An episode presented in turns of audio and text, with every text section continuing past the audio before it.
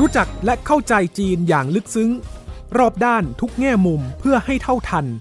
ในมองจีนมุมใหม่ โดยโสพิษหวังวิวัฒนา พบแขกรับเชิญกูรูผู้รอบรู้เรื่องจีน รองศาสตราจารย์วรศักดิ์มหัทโนบล ที่ปรึกษาศูนย์จีนศึกษา จุฬาลงกรณ์มหาวิทยาลัย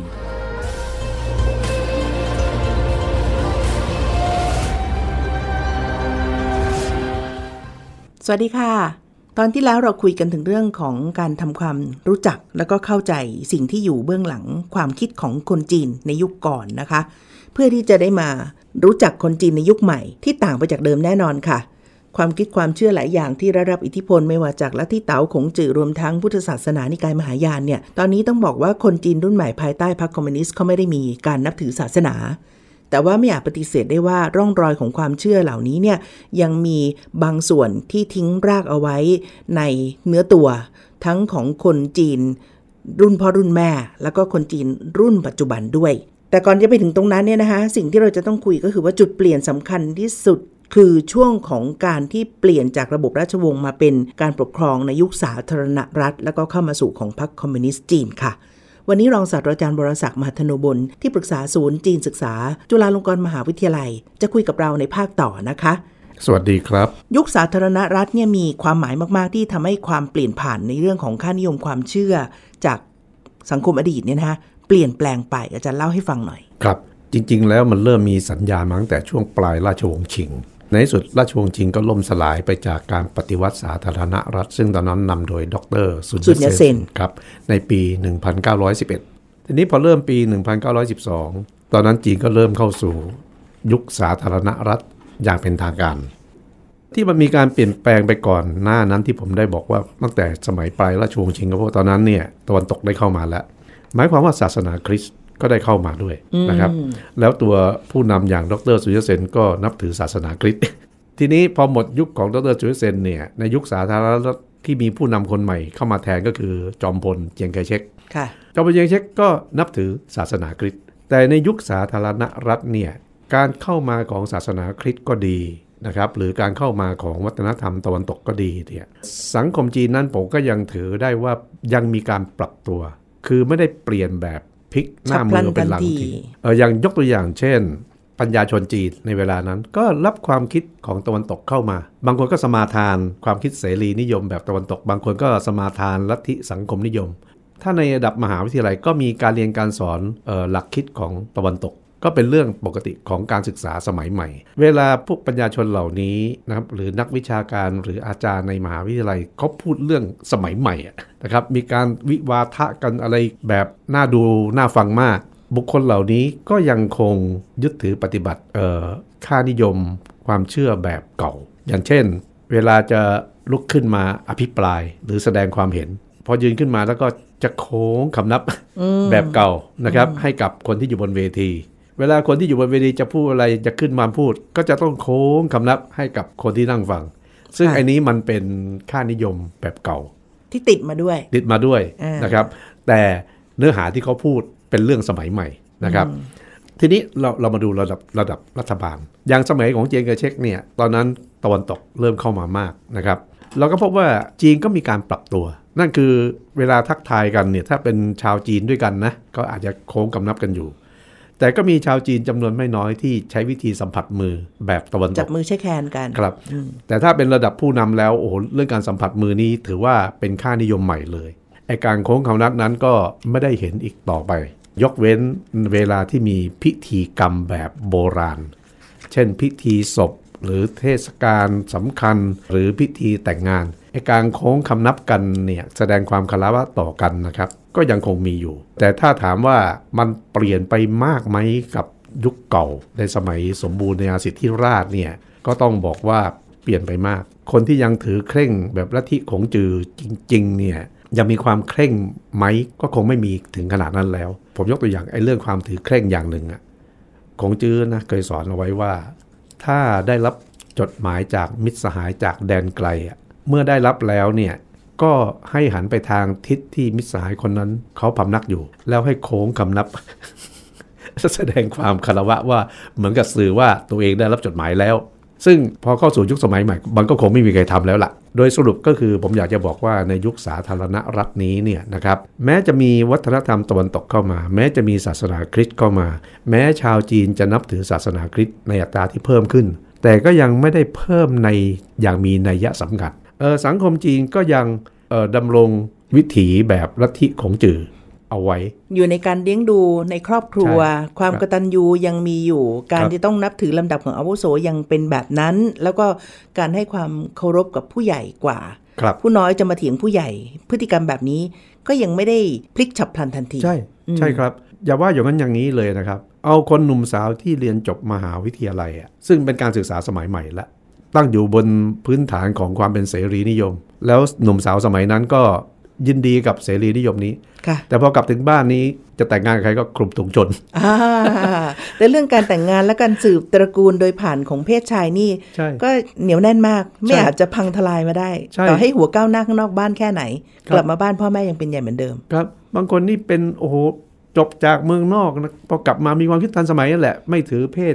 ชายเป็นใหญ่อะไร แต่ถ้าถามว่าอยากจะได้ลูกอะไรอยากได้ลูกชาย ผู้หญิงก็ยังอยากได้ลูกชายค่ะอาจารย์ใช่แม้ว่าตัวเองถูกกดขี่อยู่ยุคนึงนะครับอ่าหรือสะพ้ายใหญ่เนี่ยจำเป็นอย่างยิ่งต้องรู้ว่าตัวเองต้องแบกรับการรับใช้ตั้งแต่รุ่น พ่อแม่ลูกชาย ทุกคนสมาชิกในครอบครัวสามี และยังต้องรับใช้ลูกด้วย ใช่ครับ มันเป็นความหเพนัราะกฉะนั้นมากแต่แต่มันมีอยู่เรื่องที่ต้องเอาผู้ชายเนี่ยเพราะมันมีความเชื่ออย่างหนึ่งก็คือว่าผู้ชายจะเป็นคนที่สืบทอดตระกูล เพราะว่าคนจีนแม้ในยุคสาธารณรัฐแล้วก็ตามนะ การทำสาแหรกของตระกูลของตัวเองอะ่ะยังคงมีอยู่ ถ้ามีลูกชายมันจะเขียนได้ไงในสาแหรกแต่ถ้าเป็นผู้หญิงผู้หญิงจะเขียนไม่ได้เพราะผู้หญิงต้องแต่งแต่องอกอเอาอกแต่งออกก็ถือว่าเป็นนะคนนอกครอบครัวไปคแล้รัวบใช่ครับไอ้นี่คือยุคสาธารณรัฐค่ะครับ แต่ตอนนั้นพรรคคอมมิวนิสต์จีนก็เริ่มมีบทบาทสูงขึ้นจนกระทั่งปี 1949 จีนก็เปลี่ยนแปลงการปกครอง แล้วจีนก็เข้าสู่ยุคคอมมิวนิสต์แล้วยุคคอมมิวนิสต์นี้คิดอย่างไร กับไอ้ค่านิยมความเชื่อแบบเดิมของสังคมจีน ถ้าไปเปิดดูรัฐธรรมนูญนะจีนในยุคคอมมิวนิสต์เนี่ยก็คล้ายๆกับของทั่วโลก จะบอกเลยว่าไม่ติดใจเรื่องศาสนา ใครจะนับถือศาสนาคล้ายๆกับเปิดเสรีว่าใช่งั้นเถอะใช่อืมแต่แต่พรรคคอมมิวนิสต์จีนนั้นไม่ได้ส่งเสริม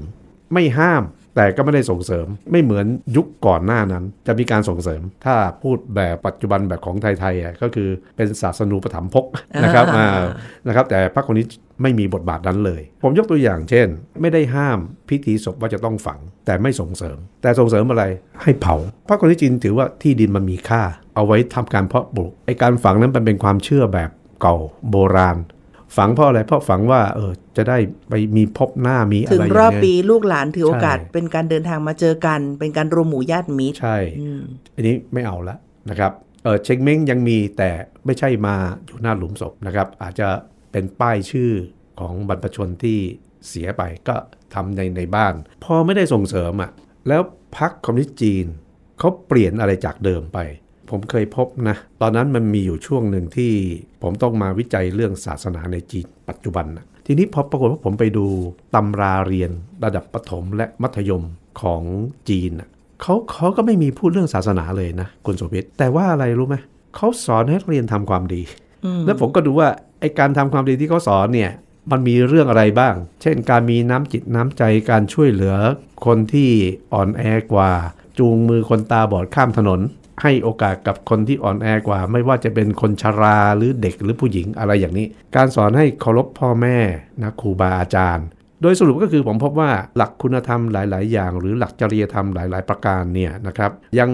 เห็นสีสันของลัทธิของจือแต่เขาไม่บอกว่านี่คือลัทธิของจือเขาบอกว่านี่คือหลักจริยธรรมของสังคมนิยมเขาใช้คำนั้น แต่โอเคละตอนนี้เขาอยู่ในระบอบใหม่นะครับ ยกตัวอย่างพิธีกรรมเนี่ยก็จะเหลือน้อยลงนะครับ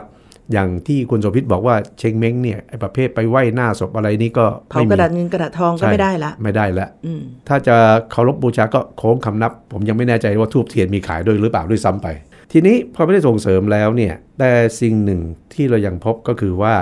สำหรับคนที่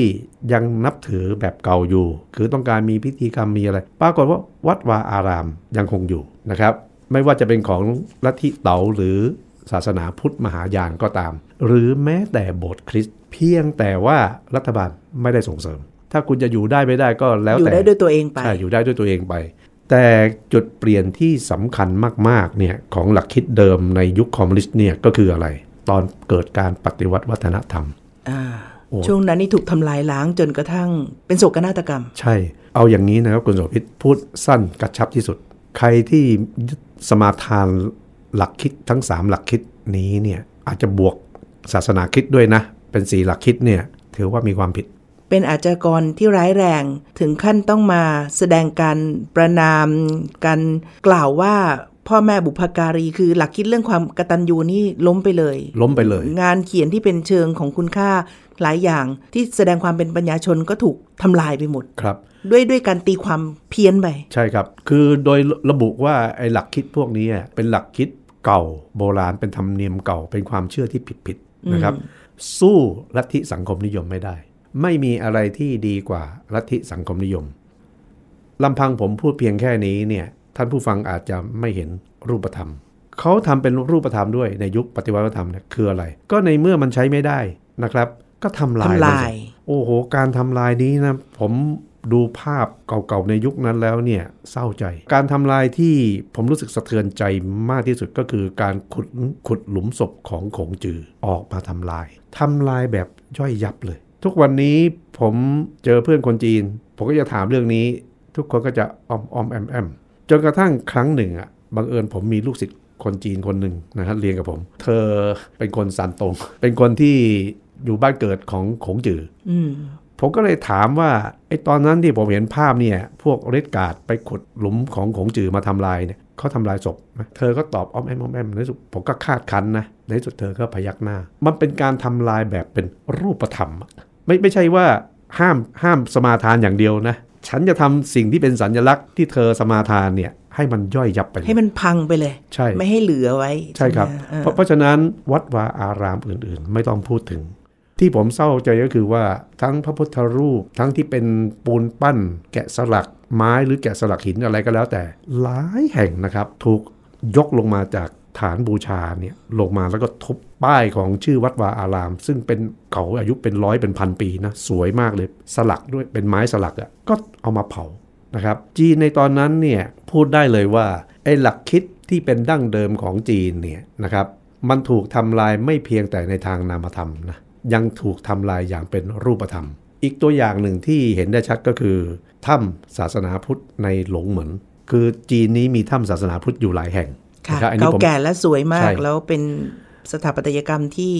หาค่าไม่ได้ครับ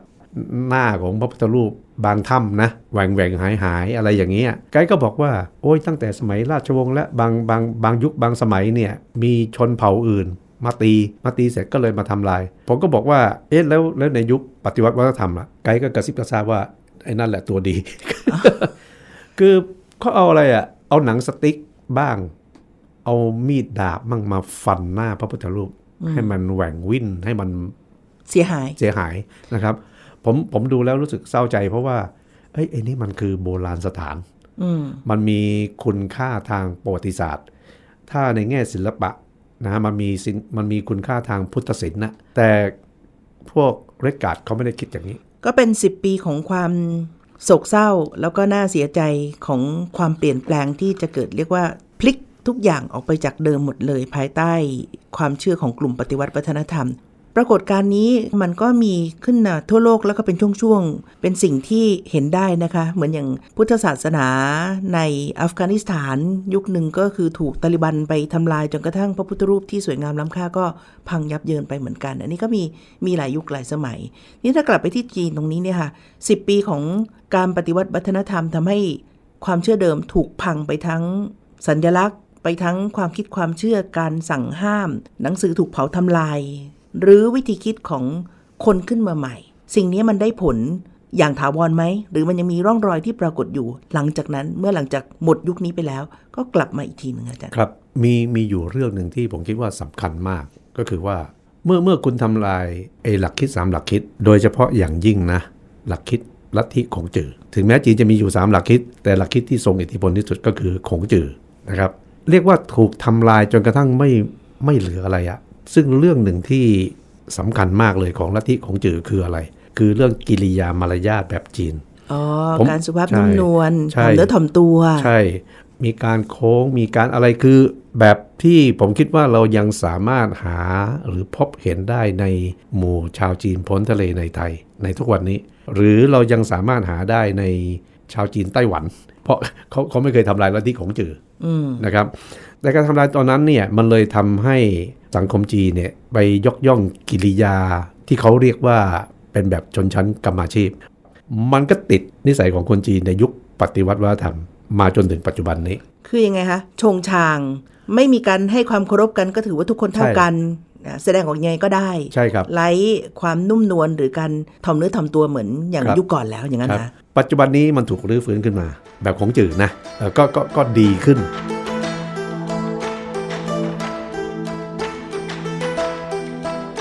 ในยุคปฏิวัติวัฒนธรรมเนี่ยที่ผมได้บอกว่าอะไรอะไรก็ถูกทำลายไปหมดเลยนะ แต่ว่าบางเรื่องเนี่ยเขาไม่ได้ทำลายคือทำไม่ลง ผมยกตัวอย่างเช่น ในช่วงปฏิวัติวัฒนธรรมเนี่ยก็มีผู้นำระดับสูงของพรรคคอมมิวนิสต์เสียชีวิต เอ้ามันต้องมีพิธีศพ ใช่ไหมครับ ถ้าคุณทำยึดแบบเรดการ์ดเนี่ยไม่เอาของจือเลยเนี่ย พูดง่ายๆ ก็คือพิธีนั้นก็ไม่ต้องมีกัน แต่ปรากฏว่าก็ยังเป็นแบบของจือนะ ตั้งศพไว้นะครับ แล้วตัวผู้นำพักคนอื่นๆ ก็มาแสดงความคารวะก็คือมาโค้งคำนับแบบเก่า ก็ยังมีให้เห็นในในยุคปฏิวัติธรรม แต่ที่เหลือนอกนั้นเราก็ไม่ค่อยได้พบแล้วพอมาถึงยุคปฏิรูปเนี่ยในรัฐธรรมนูญเขียนชัดเจนเลย ต่อไปนี้ไม่ห้ามแล้วไอ้เรื่องนับถือหลักคิด 3 หลักคิด สมัยปฏิวัติธรรมคุณโสภิตได้บอกว่าตำราของขงจือก็โดนเผา แต่ยุคปฏิรูปนี้สั่งพิมพ์ใหม่ วางขายกันเกลือแต่ว่าสิ่งที่เหมือนเดิมก็คือว่ารัฐบาลจีนก็ไม่ได้ส่งเสริมค่ะก็ก็ยังคงปล่อยให้เป็นเสรีภาพของชาวจีนคุณจะเลือกสนใจจะศึกษาก็ศึกษาไป ก็ไม่ได้ห้ามแล้วนะครับ แต่สิ่งหนึ่งก็คือที่มันเปลี่ยนไปก็คือว่าตั้งแต่ยุคคอมมิวนิสต์เรื่อยมาเนี่ยผมคิดว่าเรื่องหนึ่งที่มันสำคัญมาก ๆ เลยนะ ที่ทำให้หลักคิดเดิมมันมันไม่ได้ถูกยึดถือปฏิบัติ แล้วมีผลอย่างมากก็คือ เป็นเพราะรัฐบาลไม่ส่งเสริม ผมคิดว่าเรื่องนี้มันสำคัญนะ กรณีสังคมไทยอะถ้ารัฐบาลไม่ส่งเสริม อุปถัมภ์ศาสนาทั้ง 3 ศาสนาในเมืองไทยนะ แล้วปล่อยให้ว่ากันเองเนี่ย มันก็ผมไม่แน่ใจว่ามันจะมีผลกระทบหรือเปล่าผมคิดว่าน่าจะมี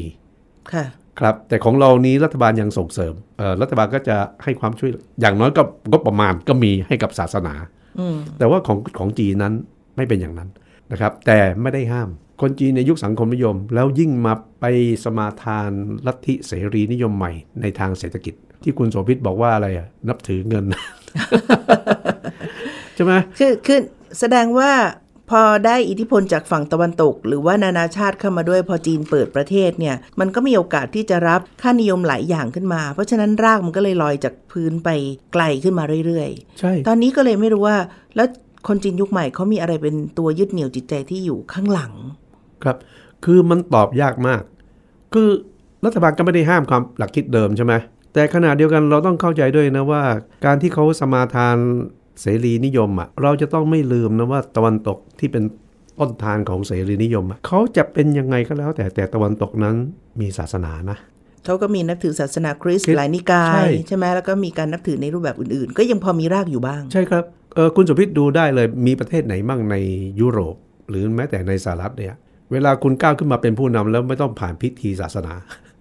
แม้แต่ประธานาธิธิบดีของสหรัฐยังต้องสาบานตัวเลยนะครับ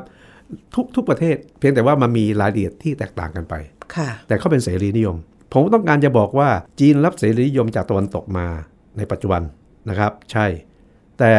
ศาสนาจีนไม่มีไงอืมเพราะฉะนั้นไอ้รากเดิมของตัวเองที่เป็นต้นกำเป็นต้นทานจริง ๆ ของจีน เช่นของจือเต๋าหรือพุทธมหายานอะไรก็แล้วแต่ มันก็ไม่มี เพราะฉะนั้นความคิดความเชื่ออุปนิสัยของคนจีนเลยเปลี่ยนไปแบบประหลาด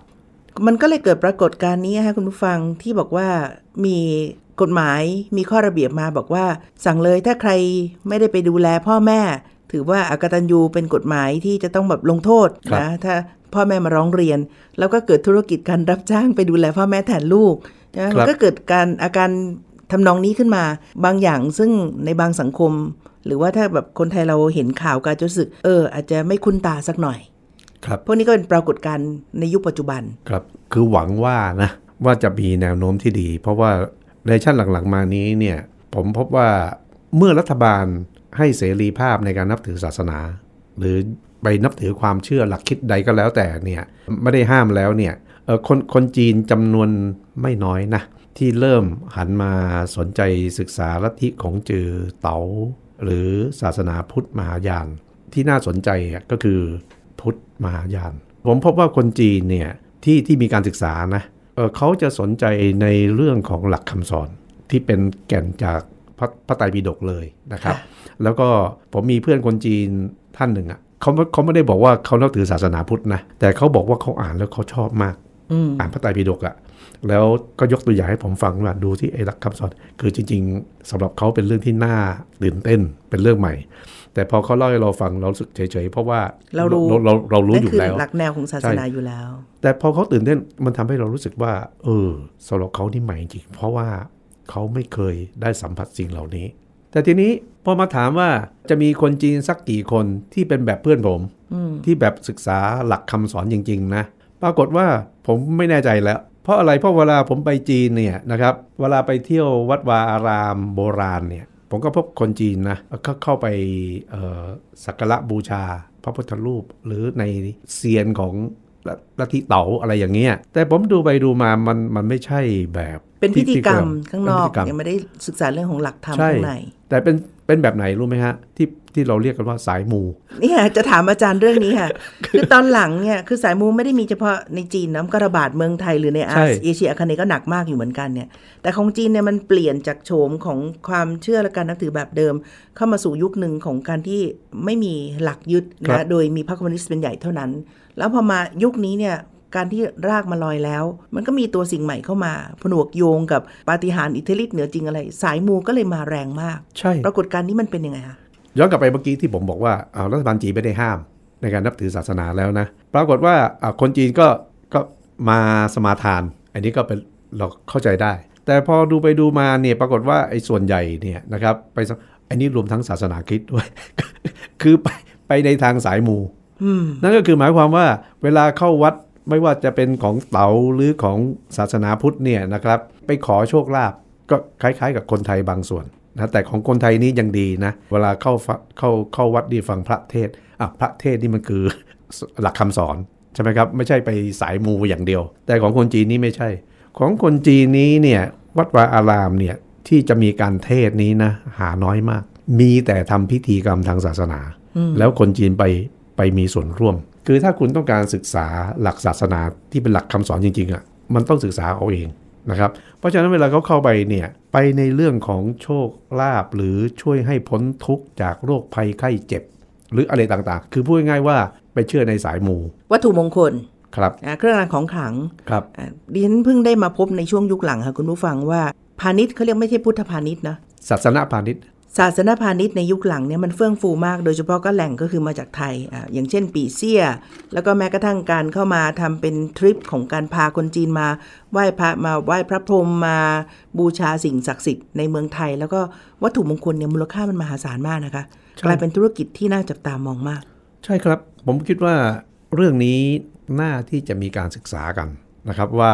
นักท่องเที่ยวจีนกลุ่มหนึ่งที่เข้ามาเนี่ย ไอ้ที่ไปเที่ยวทั่วไปนี่ก็อันนี้ก็แล้วแล้วกันไป แต่จะมีอยู่กลุ่มหนึ่งนี่ที่เข้ามานะเพื่อสายหมูโดยเฉพาะ เพื่อนผมคนหนึ่งต้องพานักท่องเที่ยวจีน ไปวัดแต่เขาสื่อสารกันไม่ได้ เขาโทรมาหาผมให้ผมช่วยพูดอ้าวคุยไปคุยมาปรากฏว่านักท่องเที่ยวคนนี้ไปหาวัดต่างๆ เพื่อจะไปเหมาพระเครื่อง